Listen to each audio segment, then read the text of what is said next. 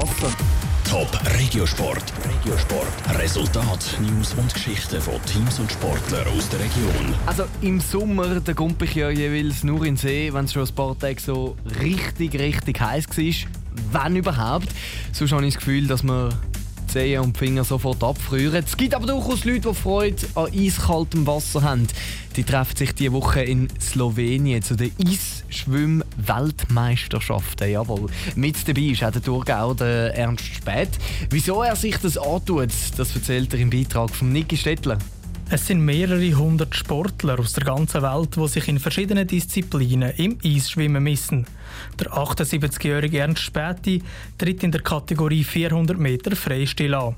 Er trainiert schon seit Monaten auf der Wettkampf hin, wie er in einem Teletop-Interview sagt. Man muss im September spätestens Anfang Oktober langt auch noch, wenn es 20 Grad oder 18 Grad hat, das Wasser, oder? Dann gewöhnt sich der Körper an die Temperaturen.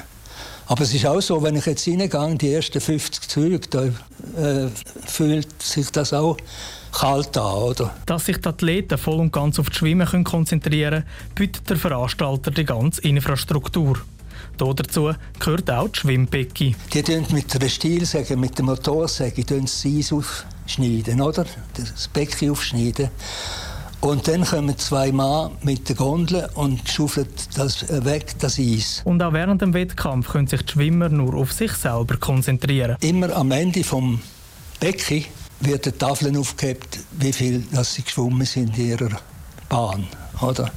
Dann wissen sie nachher, ja, ich muss 10 Längen schwimmen oder 15 Längen schwimmen oder wie auch immer. Es ist sehr wichtig, dass sich die Athleten können auf sich selber konzentrieren können. Bei so einer gefährlichen Sportart kommt es nämlich auch immer wieder einmal vor, dass es Tote gibt. Der Ernst Späti hat selber schon so einen miterlebt. Als aus mit mir drinnen ist, wir sind die zwei Ältesten gewesen, und ich bin weitergeschwommen. Ich habe es nicht einmal gemerkt, dass der rausholt oder hinter mir. Und er ist dann ins Spital gekommen. Und äh, der Seidel hat mir nachher eine Notiz geschickt aus der New York Times dass einer bei einem Wettkampf in Rovaniemi gestorben ist. Auch nach 40 Jahren Eisschwimmen will er immer noch seinen inneren Sauhund überwinden.